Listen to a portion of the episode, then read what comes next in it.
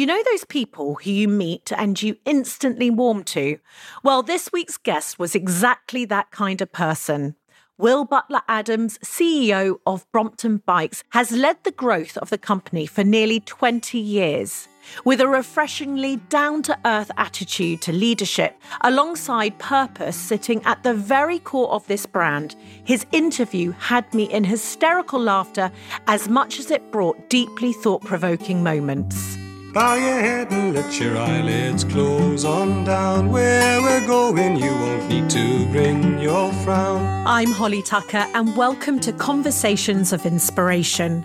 Back in 2006, I founded Not on the High Street for my kitchen table, and since then, I've gone on to launch Holly & Co. I'm the UK ambassador of creative small businesses, and I believe that having a business doing what you love is the key to a happy, fulfilled life. My dream is to help everybody start theirs. I'm here to offer advice, inspiration, wisdom, and encouragement. And in my view, the best way to do this is by sharing stories. So I've reached out to my favourite small businesses, entrepreneurs, and those who simply inspire me and asked them to share theirs. Here are my conversations of inspiration.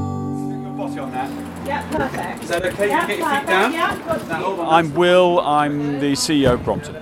We are about to go for a little whiz round on the Brompton, but these two Bromptons are the one that Holly's on is, is a bit sneaky because it's got a pocket rocket in it. It's got a little electric motor.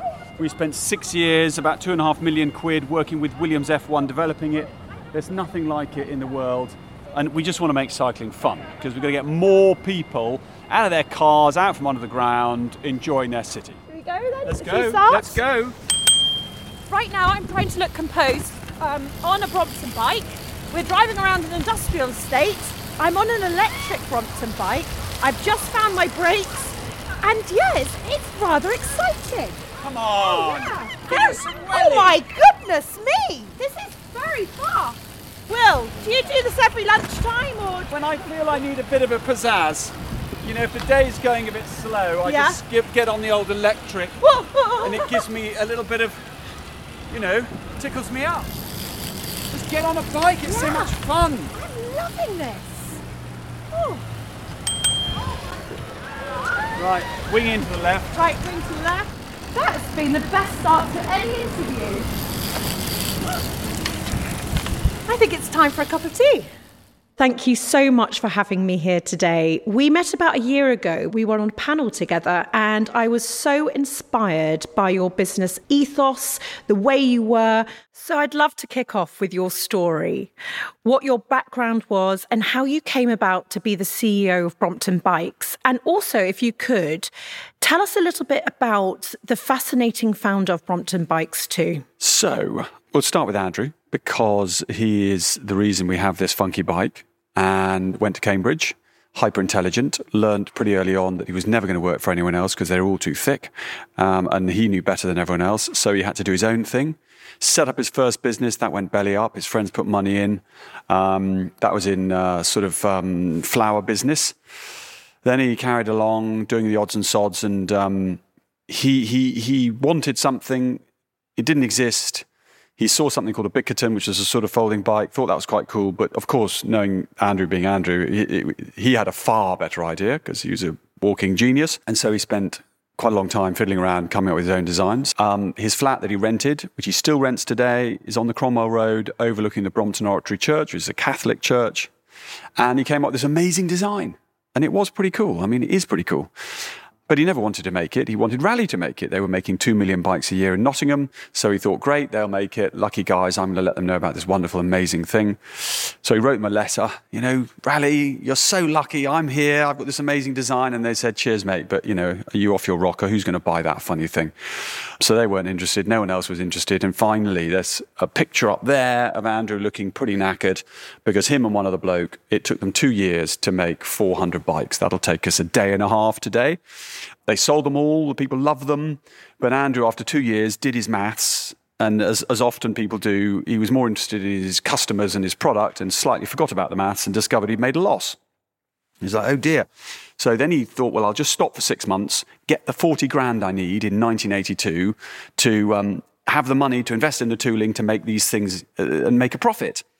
It didn't take six months, it took six years. Everyone turned him down. Barclays turned him down, Midland Bank, all these other people.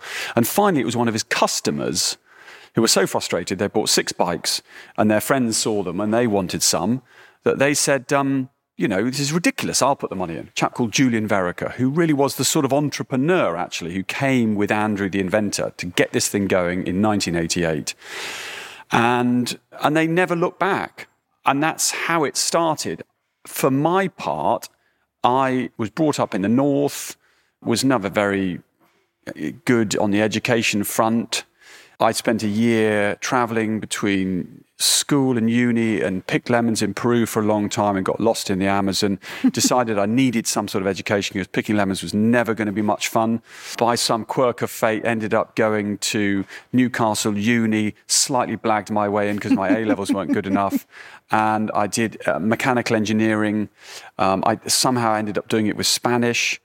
So then I really worked at uni, ended up getting a first and uh, thought I'd go back to Argentina, but that all went belly up, and I ended up in in in um, Middlesbrough, not quite the same as Buenos Aires, but hey ho, and found myself running chemical plants. Had a blast actually. The borough, the guys in the borough, are brilliant, but chemical sites are a bit rough. And um, after sixes, I thought I'm going to go and do an MBA and with all the trendy people. And then weirdly met this guy, sat next door to him on a bus, when I was down in London visiting, and he turned out to be the best friend of the inventor and the chairman of this little company made folding bikes I'd never heard of because they hadn't got to Middlesbrough. Anyway, I was sort of interested. He said, you know, he sort of sort of didn't say there was a job, but said they were sort of interested in trying to find someone to help the inventor. And I, I just went to look round really. Anyway, met, met Andrew, went to the factory, uh, and initially I was just amazed that this this sort of factory existed because at uni you're just taught best practice. No one tells you, and this is worst practice. Not that it was worst practice, but it was nothing yeah. like a Nissan factory. And I thought, my God, I, I know I can do stuff here. This would yeah. be a laugh. London, all the trendy people are there. You know, I was 28, and of course, you know, there were probably more cool, exciting, fun, funky people in London and Middlesbrough, not disrespectful to Middlesbrough. and um, so I thought, hey, ho, I'll do this for a couple of years and then go on and do my MBA.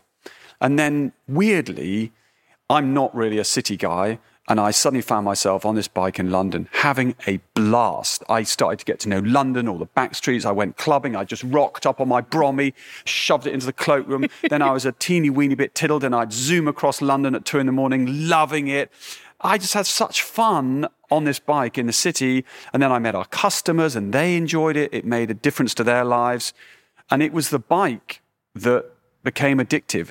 What it can do for people. Something so simple and so sort of dismissed made people happy. And that's so addictive.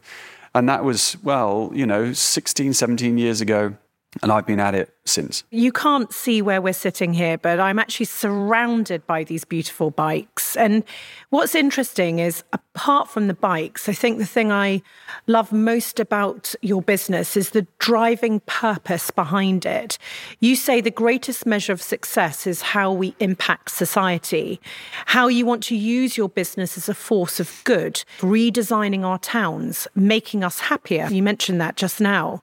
I'd love to hear you talk about this. I know you reference Amsterdam, and as someone who grew up there, I couldn't agree more with you. What an amazing town, the way they ride their bikes, and what that has done to their culture. But could you elaborate on this? So it's, you know, you, all we can do is, is sort of lean on what we see. I've spent the last, whatever it is, however many years, just pedaling around cities. We're, we're broadly an urban bike. And the funny thing is, even though we're a little blue dot, planet Earth, that little blue dot, and we're sort of all doing the same thing increasingly, we're doing it at different rates in slightly different ways. But something that is very clear to me is that there has been massive net migration to cities in the last sort of 20 years. And how society is coping that with that it differs in different parts of the world. But a consistent theme is my observations are this net migration to cities has not made people happy. Mm. You know, you find that people are paying a ludicrous amount of money for, for, for a little box. And they've called it a flat to make it sound better, but really it's a tiddly little box.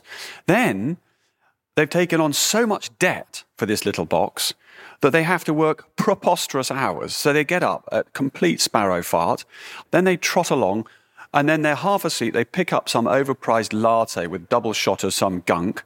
Then they pay money. This is actually happens in cities to go under the ground where the air is crap. And then they get shoved in this metal thing. Some people call it tube or a metro. If you're not six foot four like me, you're up somebody's armpit, someone's spluttering on you, you know, and you're jiggling along and everyone's grumpy. And you come out the other end and you spend all day sat on your ass tapping on these little square things. And then you die.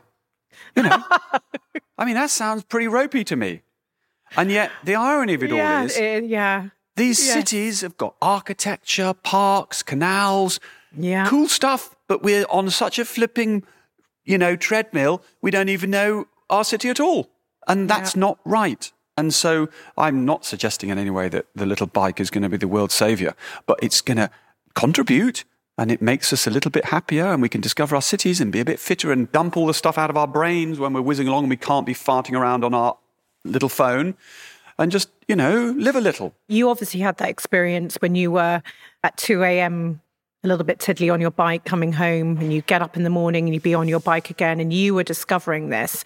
Has that been one of the, the currencies that's run through your 17 years? Is that the thing Yes. that is that keeps you getting up every morning doing this job? Is Oh, that, it's- that, that the, the bigger purpose of It's of off your the day chart. job. I was pedaling yesterday to a meeting by Victoria. And when I go into London, I get out at Notting Hill and then I pedal to Victoria there. And I go right down that really nice bit where all the embassy buildings are and then across the park. I'm always doing market research. If I see anybody on a Brompton, I just start chatting. So there's this guy, poor chap. Um, he was on a two speed S type, started chatting. Anyway, you know, he had bought his bike about four years before, and he said, and this is just not unusual. It sounds so vomit worthy and corny, but it's just true. And he said, this thing has changed my life. I love it. It's one of the best things I've bought.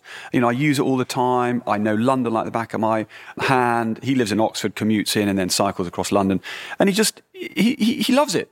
And it's four years mm. old. It's completely covered in mud. It's bomb proof. And I'm like, yes, you know, that is it. That'll do. Yeah. And it's not just London that I'm in, you know, LA or I'm in Spain or I'm in meeting people in Japan or I'm in Singapore and, you know, and when you think about it, we're persuaded to buy so much dross that we don't really Yeah. need. And then we the buy it all. The vacuousness of it all? And yeah, yet, and then it all goes in the ground. And to, you know, we want to create less stuff and buy less stuff and more considered and things that last and things that add value because we can't keep just buying stuff for the sake of it. I really love how you're thinking about your career and how you think about this business.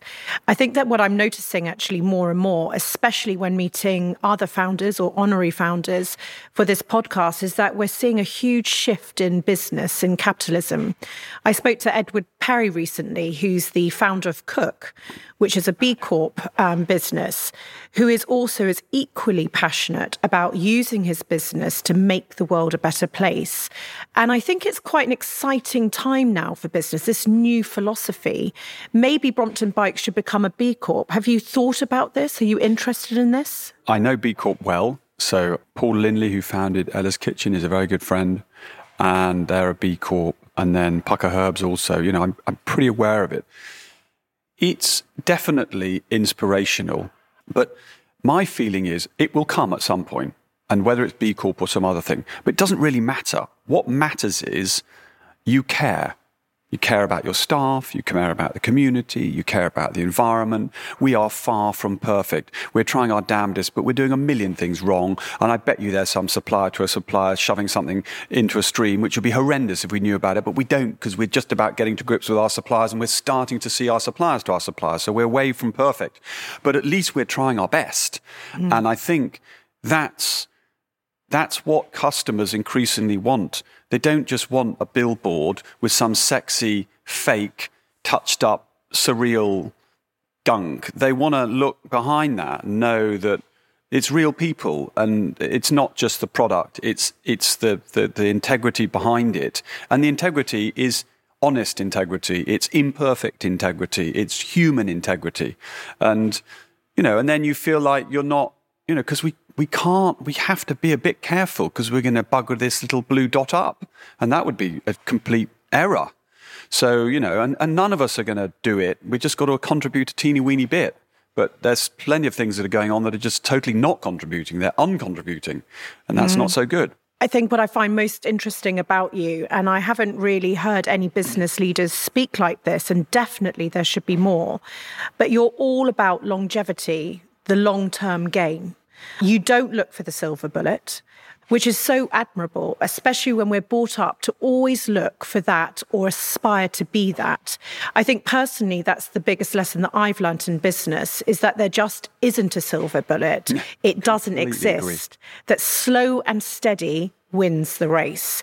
And I know that your steady com- compound growth is what you're most proud of.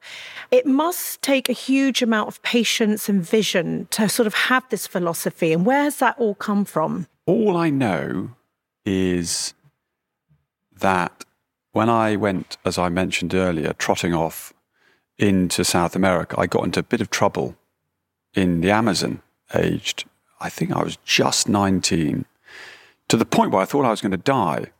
Wrote to my parents thinking they'd find me dead. And um, anyway, it was all fine, but things did get a bit hairy. And at 19, I, had a, I was, for a period of about two weeks, I convinced, a lot of it was mental, but I convinced myself I was probably never going to get out. It wasn't like a car crash where it all comes and goes in like um, 30 seconds. This was day upon day, it bouncing around your head, thinking, about things. And what became clear was that watching neighbours with my mum on a, a, pretty crappy sofa with, covered in dog hair with baked beans on toast was something that I really valued rather than the trendy party that all that I thought was really cool. And that's not normal when you're quite young um, mm. to have that sort of complete weird sort of redefinition of what priorities well, it's are. what you normally would have later on in life. And that stuck with me. And getting, we've grown at about 15% a year for the last 16 or 17 years. And it hasn't been linear, there's been ups and downs. But it's about sustainable. You know, if you try and grow a company much more than that, the essence of the company is lost because you know we took on last year we've now got about 330 staff. When i joined there were 24 of us. And uh, we took on about 50 people last year. And that is maxing right out. You take on much more than that. You dilute the, the brompton essence so much that no one really knows what it is. And we're not in it so you can't just copy and paste and we're making stuff. So i don't know. I mean I, I, i'm enjoying it and that's fine. And we're we're proudly independent, which is important. But it's not a sort of philosophical view. It just happens to be the way it's gone along. Um, but I like it, and it makes me feel secure, and it allows us to have independent thought and do things we feel are right. And what's also interesting is that allowing the pace of the business to be something that you almost control. So you mentioned, you know, 50 people, that would be the maximum. Well, you know, in worlds that I've been in, certainly in tech, take on 100 people, et cetera, et cetera, because they're just, they're going with the pace of the opportunity in a way, those 17 years that you've had has allowed you almost to sort of now you know, you know, now you know, you know, grow any faster. It might benefit you in certain ways, but the wheels will come off somewhere in the in the company. And actually, if we can just withstand opportunity, withstand outside pressure, withstand those things, we will be there at the end line, whatever that end line is. Whereas others who might be younger and going into the markets. And certainly that's what I see with smaller businesses that need to grow, this need to feel that they have to take every opportunity and push it and push it. And actually, what you want to say is stick to the product, stick to what you believe in, stick to what you're fascinated in, and, and just have faith that that's what will see you through. Yes. And I think one of the other things is the trouble is we are surrounded by media that takes the 0.1% and makes it the 90%. So it takes the example that is the absolute rarest example and splatters it everywhere. So we all think that's the normal. We all think that we're all a footballer earning four million quid a week, or we've got to be an overnight success, or you know, with the next amazing business that everyone talks about. But that's not normal. That's weird. That is the winning the lottery ticket, and that's not a way. You don't run a. You don't base your plans on that odds. You've got to have much better odds than that. And the other thing that we've done, which I think particularly if you if you believe in your business, if you care about it, you know, blink of an eye, 10 years zooms by.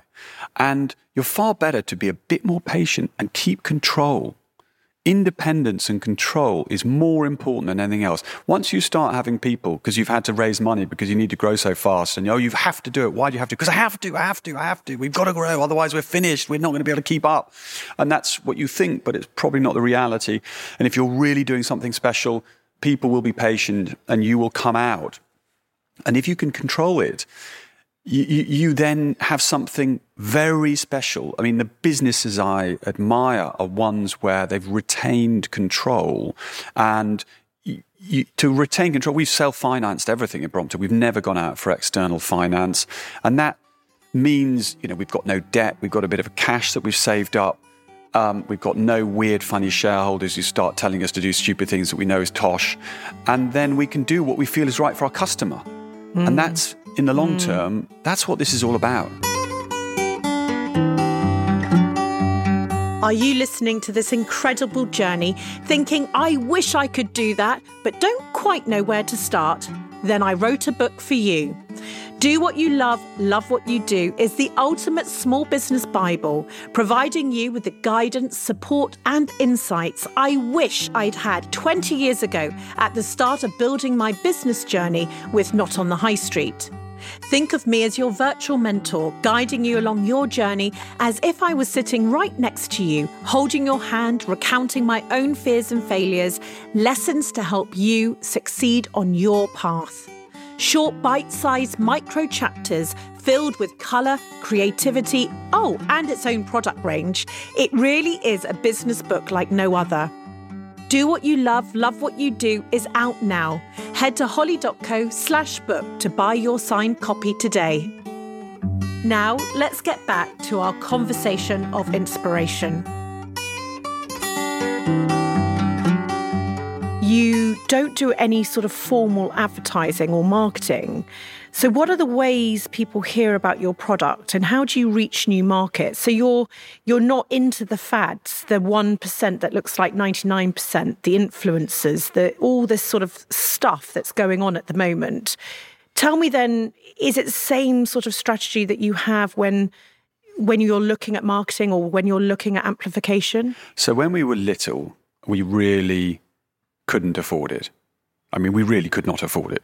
And we had so much to do to just make the bike, the mm. amount of energy, tooling, engineering, that everything we had really went in there.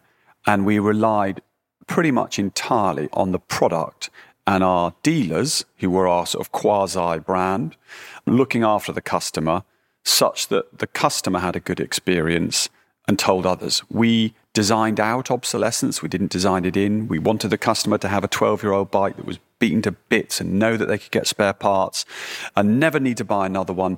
But they loved it so much that 10 of their friends had been persuaded to go and buy one. And really, fundamentally, that remains the case. But we have shifted as we've got bigger because, and I think marketing is a word I'm not too keen on because it sounds like fakeness, just the word.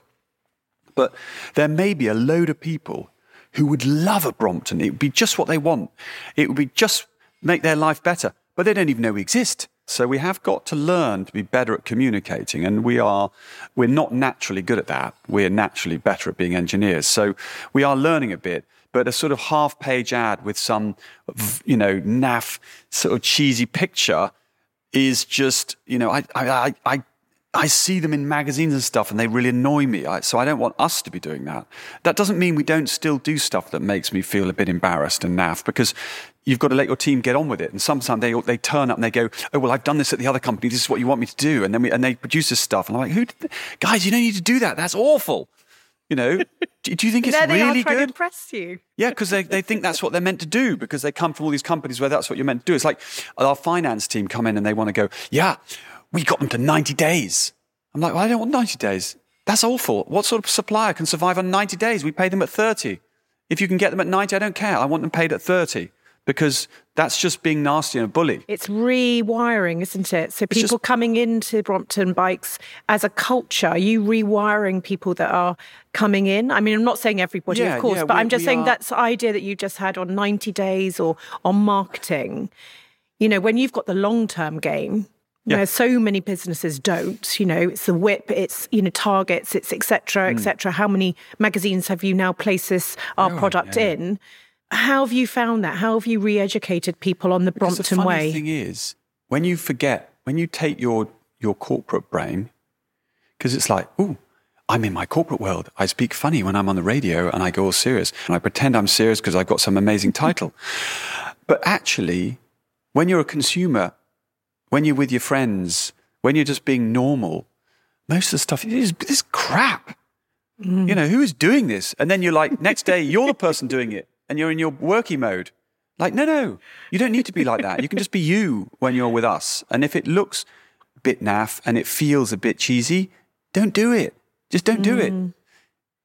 And but mm. that's not normal. That's somehow we've been trained in this this system to to do things because it's best practice. Mm. But it's not. I mean, But certainly, I see that with small businesses because, you know, you've got this precious marketing money. You look to the guys that should know what they're doing. They've got whole teams, you know that. And you go and copy. And Yeah, suddenly oh, it doesn't work. But when you're talking about it, you say, when you're normal and you're talking to friends, and then 10 people, you convert 10 people purely from the love of a product, this amplification, this word of mouth, and certainly I found that at Not on High Street. Our largest marketing, the thing that worked was our product and then thus word of mouth. And but it's it takes courage, doesn't it? It takes that focus back into the product rather than the actual the, the facade that goes around it. But it's funny. I mean, we have been lucky that we got the timing just right because when, if it had been 15 years before with these, with your business and our, and our business, it would have been a lot harder because word of mouth, you know, 20 years ago was word of mouth. The lovely thing is we hit a moment when suddenly if your strategy was word of mouth because you really cared about the product, we had a moment when suddenly that word of mouth hit 6,000 people because they blogged or they made a video and it wasn't just reaching the UK, it reached all over the world.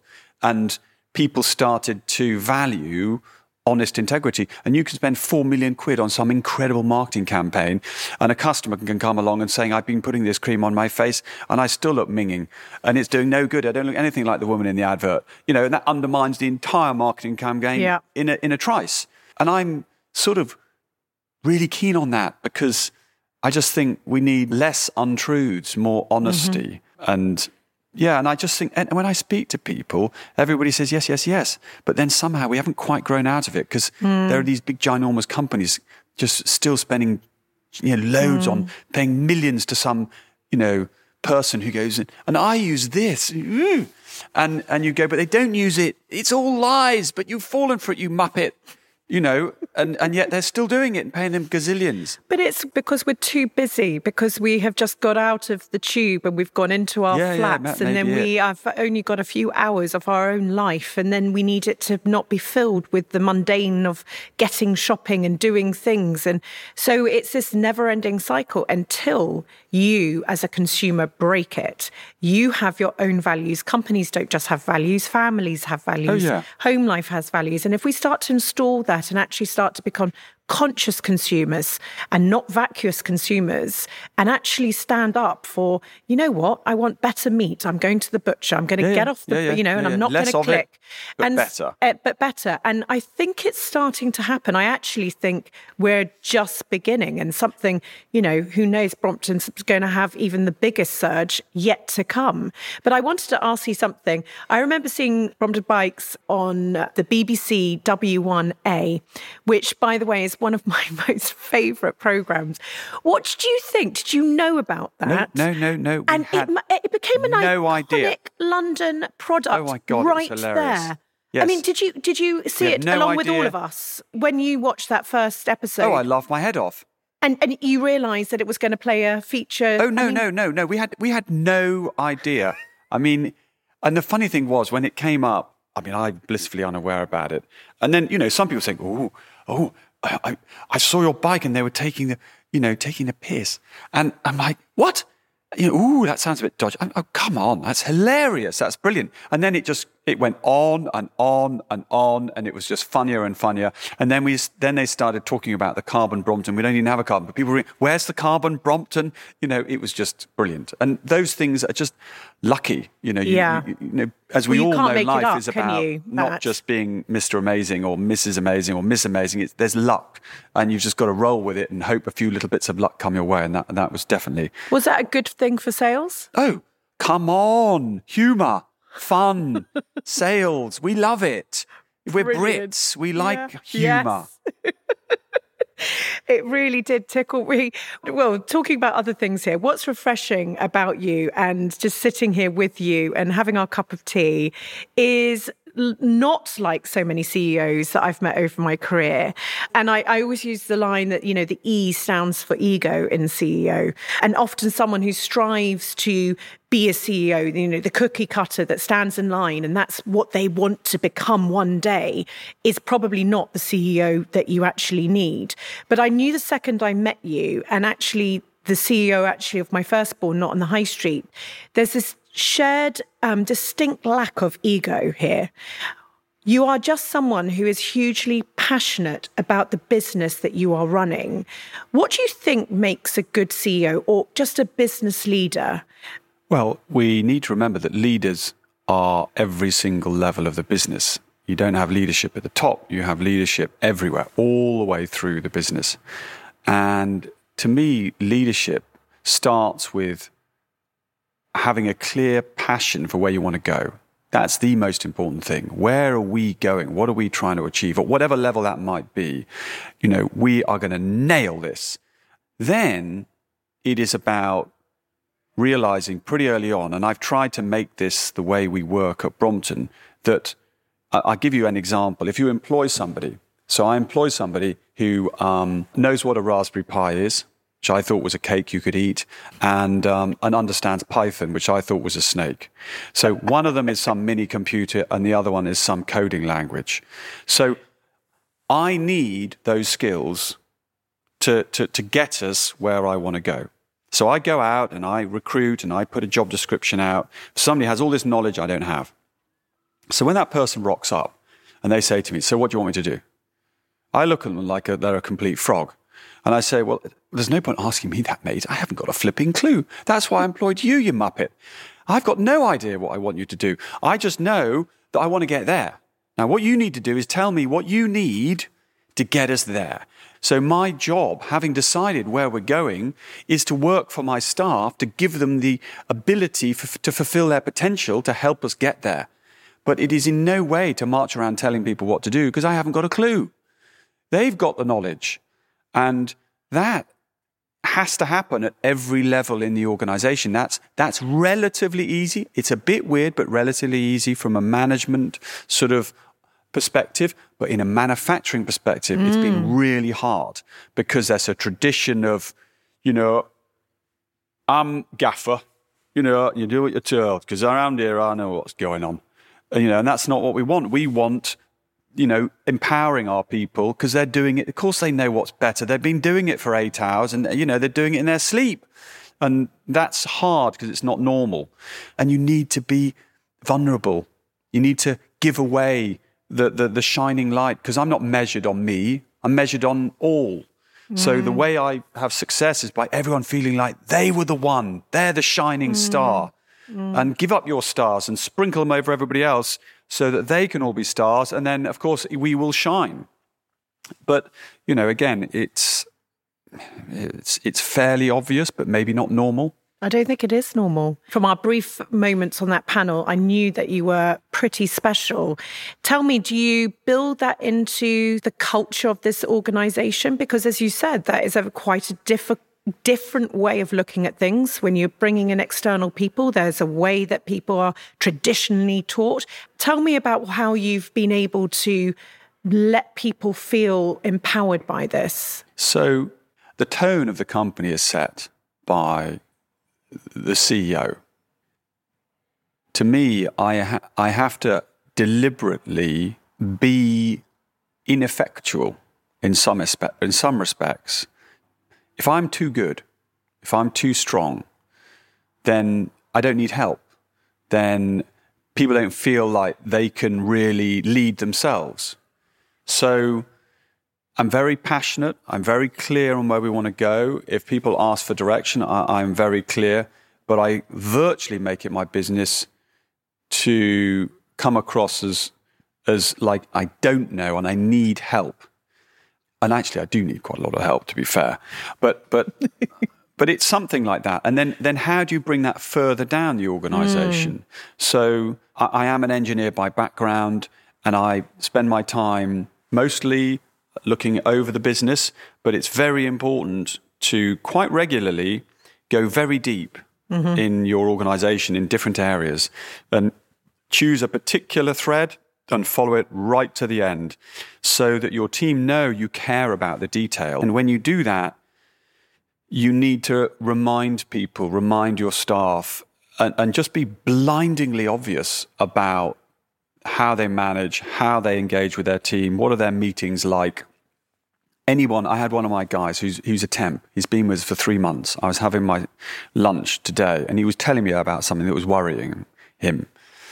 You know, and that's exactly what I want. If a temp who's been here for three months knows I'm the CEO and can sit down and, and we're just munching our lunch and he can chat to me, mm. then that's one little thing that I will follow. That's a little thread that I will follow. A customer sends me something from Japan on WeChat.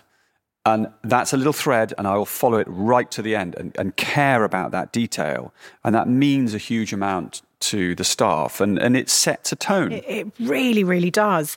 I know you believe in harnessing innovation, and I remember hearing you talk about ways in which you sort of spark this within your team. I recall this conversation I've told many people in my office. You made me laugh so much because you were telling me a story where you did you suddenly bring out a lot of pot plants or something in your office or the funny thing is we as human beings are creatures of habit we can't help it. We, we like habit. As children, they like routine. And we keep going, oh, we've got to get your, your baby into a routine, all this stuff. We forget we're flipping grown ups. We like routine. Mm-hmm. You know, mm-hmm. what time do you set your alarm? I set, oh, I set my alarm at, at, at, quarter past six. And you have, you go downstairs, you brush your teeth, you have a pee, you know, you put the kettle on. It's all do, do, do, do. And, um, that's no good for innovation. And, you know, one example was a friend of mine, he, he does lots of hanging baskets, so around London and all around the southeast, all those lovely hanging baskets. That's what he does. So we did a swapsy. I'm a great believer in swapsies. Maybe I shouldn't be saying that. I'm not sure that was covered in the whatnot. and uh, anyway, who cares? We did a swapsy. It's tiddly. So what we did was we swapped some of his plants for a brommy, and we got six ginormous sort of trees. And then, of course, everybody came in the next day, and there were trees on the factory floor. and that freaked them out and it makes them look at them and oh, you know, what's how weird is this? And I just feel that as a CEO, as a leader, you need your job is to disrupt. Your mm. job is to have one a couple of belts like Rambo with little grenades on them. And every time everyone's getting into their little routine and they're all thinking lighted, you pull off a little boom, woo! Everyone's running around, you know, and that's when things happen. Once businesses get too cozy, it's it stifles innovation because we're in our little rut. And mm-hmm. that's not good. So you've got to keep people think their job as a leader is to create order. Don't worry mm. about that. Everybody loves order. They can't wait mm. to get more order. Mm. Our mm. role as a leader is to create disorder, to keep people doing things outside of their comfort zone and they're feeling a little bit on edge. And then suddenly new things come. And you need to be continually causing trouble. You know, I am always causing trouble and it's a known fact. But it's, it, again, I, I do it slightly for fun, but it's very serious. I'm doing it deliberately to try and tease out new ideas to challenge everybody. And and and it's just got to you've got to be permanently like a boat that's really sailing hard. It's creaking. It's right on the edge. You go a bit further the mast will snap. But you want to be humming. You want to be creaking. You want to be stretching. And and you're, you're in the doldrums floating about. That's useless. Something I'm completely also passionate about is helping as many people start a business as possible and secure as much manufacturing and craftsmanship in the UK. You and Pashley, am I right in saying this, mm-hmm. are the only bike manufacturers in the UK, and you make every single piece of the bikes. But you're definitely one of the strongest British brands out there. I had the pleasure of interviewing Julie Deane from the Cambridge mm-hmm. Satchel Company, too, who's also a fantastic example. With lots of British brands outsourcing overseas, and now we're hearing all the HQs moving out of the UK, how are you navigating these uncertain terms? I read recently that you've stockpiled a million pounds worth of parts in case of a hard Brexit. And I just ask you this, I think it will be helpful for other people to hear your views and just advice about feeling, you know, bloody nervous and unsure on the future. How are you navigating this? So don't give a stuff about that, is my really very, very strong piece of advice. It's all distracting drivel. The thing that matters is your customer. The thing that matters are the things you're in control of, your staff, how you inspire them, the innovation that you're coming up with. Everything that you're in control of is going to be the make or break of your business. The something that you're not in control of is something you manage, FX, paperwork. That's just boring stuff. Okay, it might swing you this way or that way, plus or minus a few percent, but that's not going to make or break your business. You are going to make or break your business, your staff, your ideas, your customer service. And there's so much room for doing great stuff in that area the other stuff, just deal with it as it comes. And we had Greek contagion. We had the pound dropping over here. We, those things come and go like days of the week and they're the latest fad, but they're nothing to get distracted about. Focus on your customer, your staff, everything that you're in control of, and that will be your success. And the made in Britain part, this stamp, you know, back in the day, you know, made in Britain was this exportable, top grade gold seal. Is this something that you believe in strongly? Well, funnily enough, no. I believe in producing something that is just fantastic value, that is delightful, that is gorgeous. I believe strongly that the only way we can do that, the best way we can do that, is to do it ourselves. And so I'm obsessed with doing the best. And the best means I'm not going to let someone else do it because, you know, no one can do it better than us. And we care more than anybody else. And it's flipping difficult. So I'm not going to outsource that key element. I think the overdoing the Union Jack is dangerous because in some way you may go, well, you know, oh, it's a premium because it's British. No, no, no.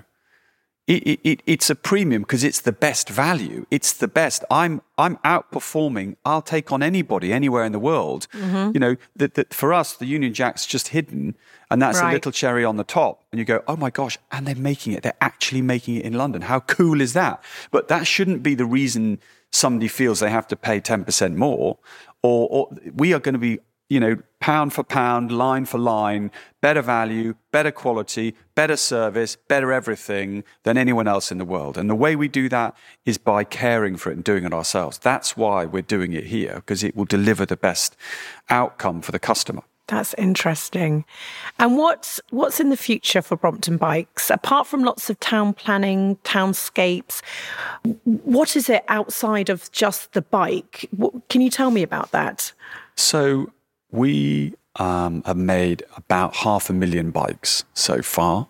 Most of those are still being used um, because the Brompton has pretty good second-hand value.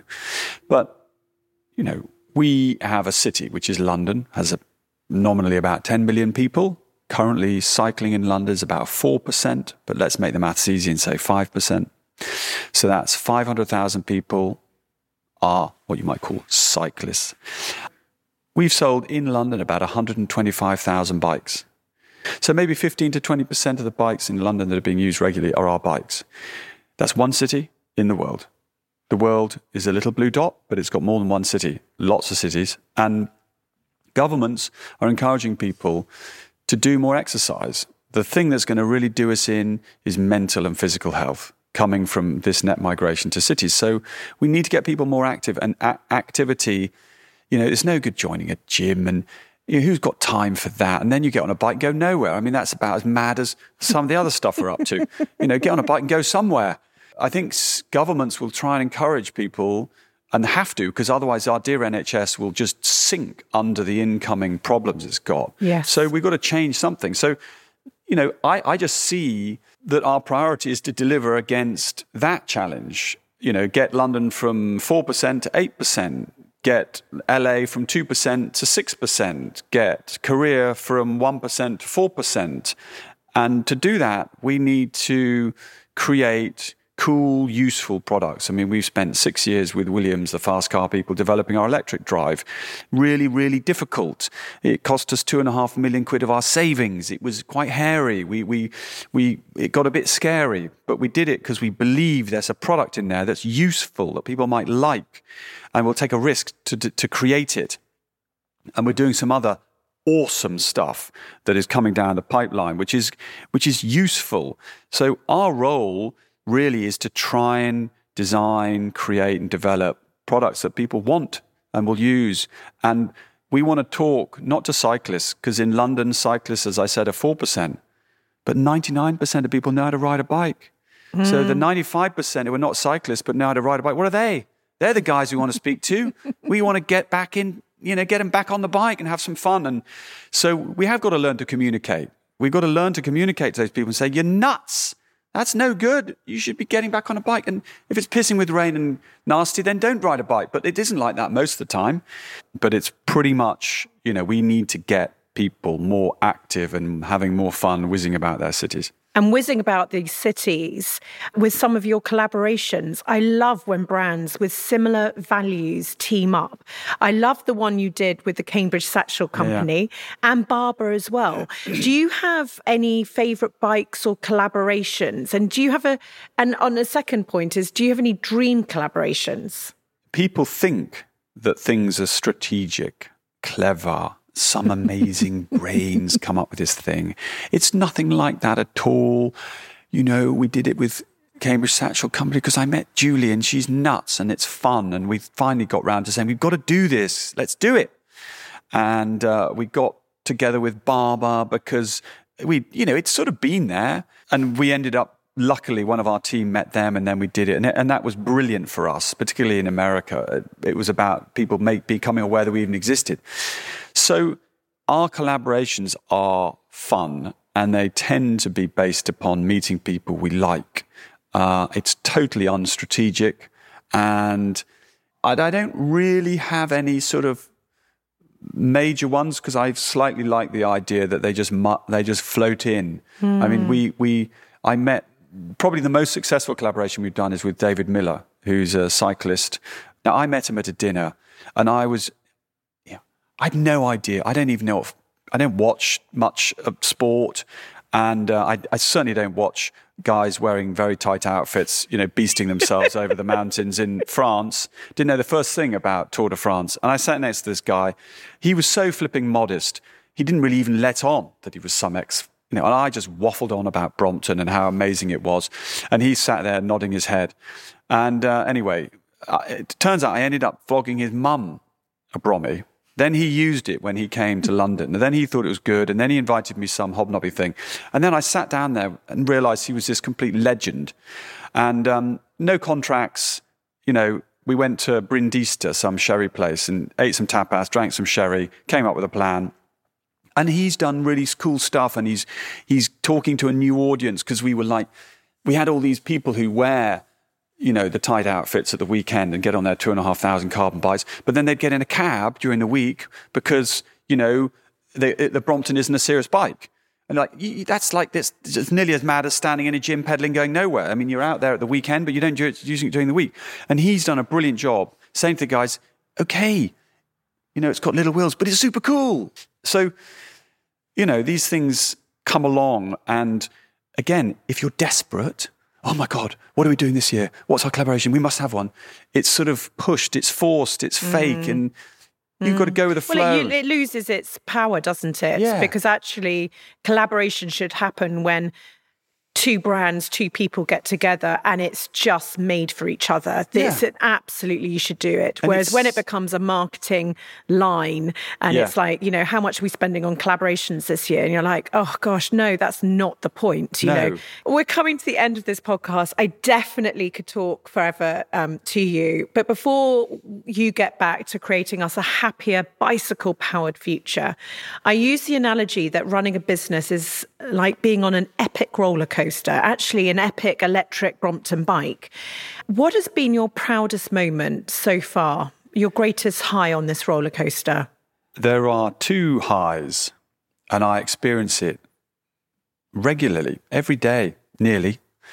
One is every time I wa- walk into the factory, because you know, we were very small, and you know we've got a lot of people, many of whom I know very well because they've been here for a very long time, and I never get bored of just walking in to the company because and there's all this talent is just off the chart, and the other is, as I described earlier, just meeting, seeing, anonymously watching customers whizzing past on their bikes. I mean, it's just, you know, addictive and it's never going to get boring. And, you know, we need to just do a bit more of it. And a low? Is there one that stands out? Do you know what? I, I, I have a lot of little lows. There are setbacks all the time. But actually, you know, unless there is some health crisis with my staff or an incident or something with my family that's serious, the rest of it is not serious. We're mm. making bikes, get a grip.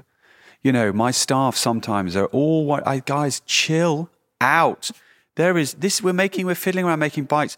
People are getting shot to bits in Syria. There's nasty mm. shit going on in the world. Mm. Don't take this too seriously. It is not serious. We're just here doing our best, trying our best to make people a little bit happier. That's it. And, you know, we've got to de seriousify, de professionalize all this sort of super stressful, it's tosh. So, broadly speaking, every time I rock up, my quip line is another day in paradise, because it is. Here we are, another day to have fun. Something else I ask if you could personally recommend someone that might have inspired you, someone that you feel would be wonderful to interview.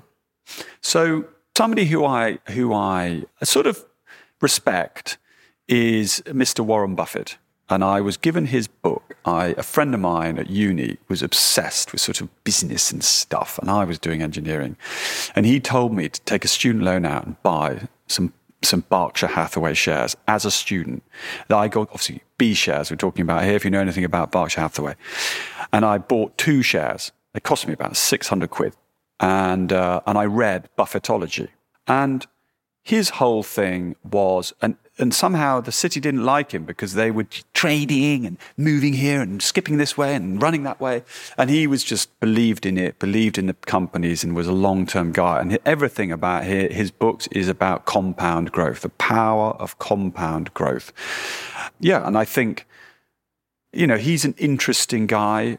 He is obviously predictable because obviously he's held up high, but, you know, he's, very modest. He goes to work in his same old car and picks up his um, breakfast burger from McDonald's, for which he's a large shareholder. But you know, it's a lost ethos um, of of long term patient capital and sticking with it and not becoming some mega ego, which, as you said a bit earlier, I just find not my bag. Thank you so much for your time today, Will. It has been really inspiring, but actually mostly very refreshing. And your enthusiasm is infectious. I love your business philosophies, your leadership style, and I think so many people have taken so much away from what you've said today.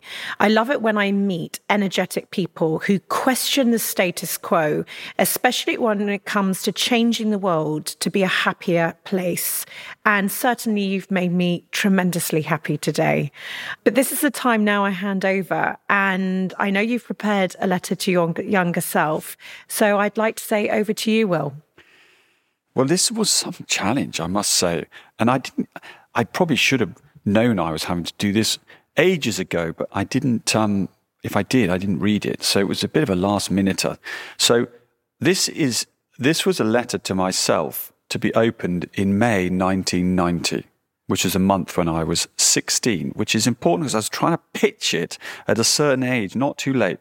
So I say, Dear Will, you are opening this letter with a world of excitement in front of you, and I'm writing this letter with a world of excitement in front of me, only I'm 30 years further down the track, so hope to share a little insight into my learnings.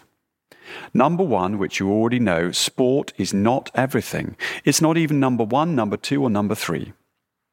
Following the crowd is tempting, but stick with spending time with those you like, find interesting, and are interested in the real you. Cool people on reflection are rather boring, as they do the same as everyone else, listen to the same music, wear the same clothes. The really cool people are a bit different, follow their own path because they believe in it. You have no idea what you're going to do. Don't worry about that. No one really knows what they want to do. Just have a go at everything you can, and if you don't like it, move on. And if you find something you love, immerse yourself in it. Don't worry too much about these exams. Give them your best shot, but really, your friends, your adventures, experience, enthusiasm are far more important. Be quietly determined Life is unfair. Don't wallow in self pity. If you want something, go and get it. Your future is determined by you. Rules are there for guidance, but not to be followed.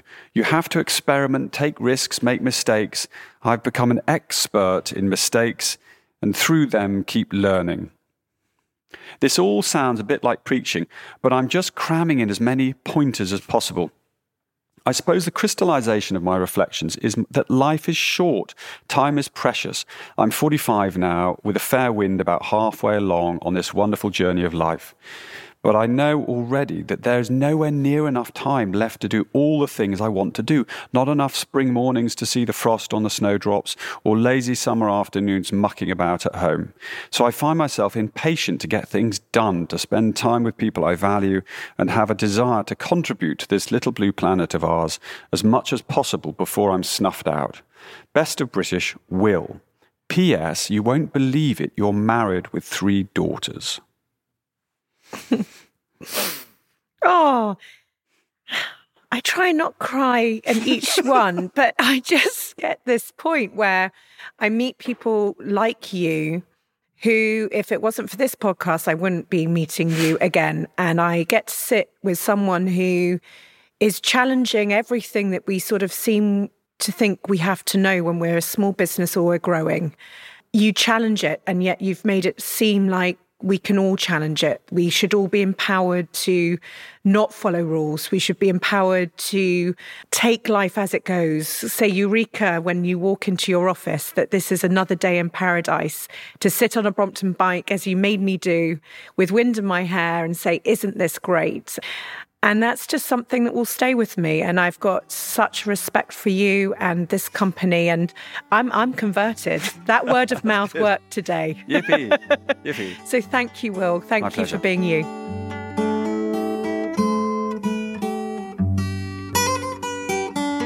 If you've enjoyed this episode with Will, I'd love to suggest listening to my conversation with Sir John Timpson, CBE, owner and chairman of Timpson.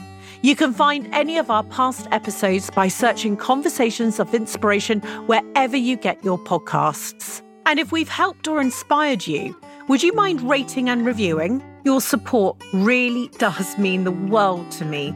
It helps spread the word and will inspire more people to build a life they love. And for all our latest news, you can sign up to my weekly newsletter, Holly's Desk Notes, over at holly.co.